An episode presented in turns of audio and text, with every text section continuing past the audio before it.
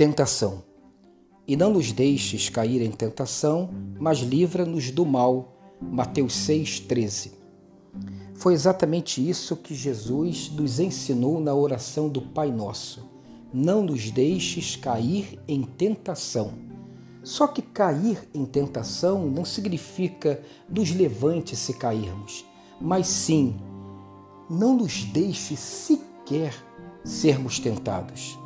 Quando ele diz livra-nos do mal, está fazendo um apelo ao Pai e dizendo: Pai, livra-nos do tentador, do malvado, do traiçoeiro, do manipulador do mal. Diante da tentação, Jesus não propõe enfrentamento, mas sim fuga e refúgio. Só os hipócritas de carteirinha não entenderão isso. A tentação ocorre, segundo a Bíblia, quando somos atraídos e seduzidos pelos nossos próprios maus desejos. É exatamente o encontro da fome com a vontade de comer. Está lá em Tiago 1,14. Ou seja, a tentação começa dentro da gente, ela tem origem dentro do nosso coração e no momento da tentação há o pior dos encontros um encontro daquilo que nos é mais traiçoeiro, mais sedutor, aquilo que é o nosso pior com o pior das criaturas, o tentador.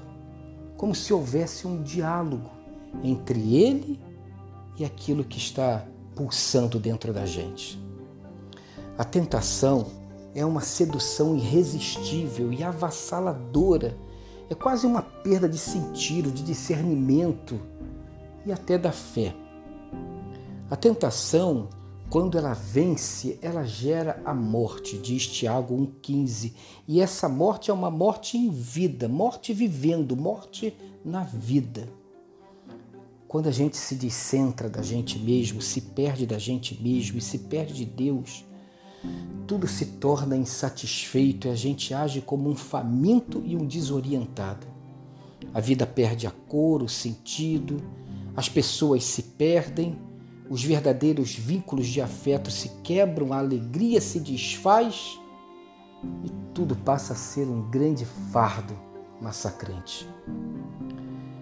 Com a tentação não se brinca. Tentação não se enfrenta, da tentação a gente foge. Na tentação não temos que provar nada a ninguém, nem Deus nos exige isso.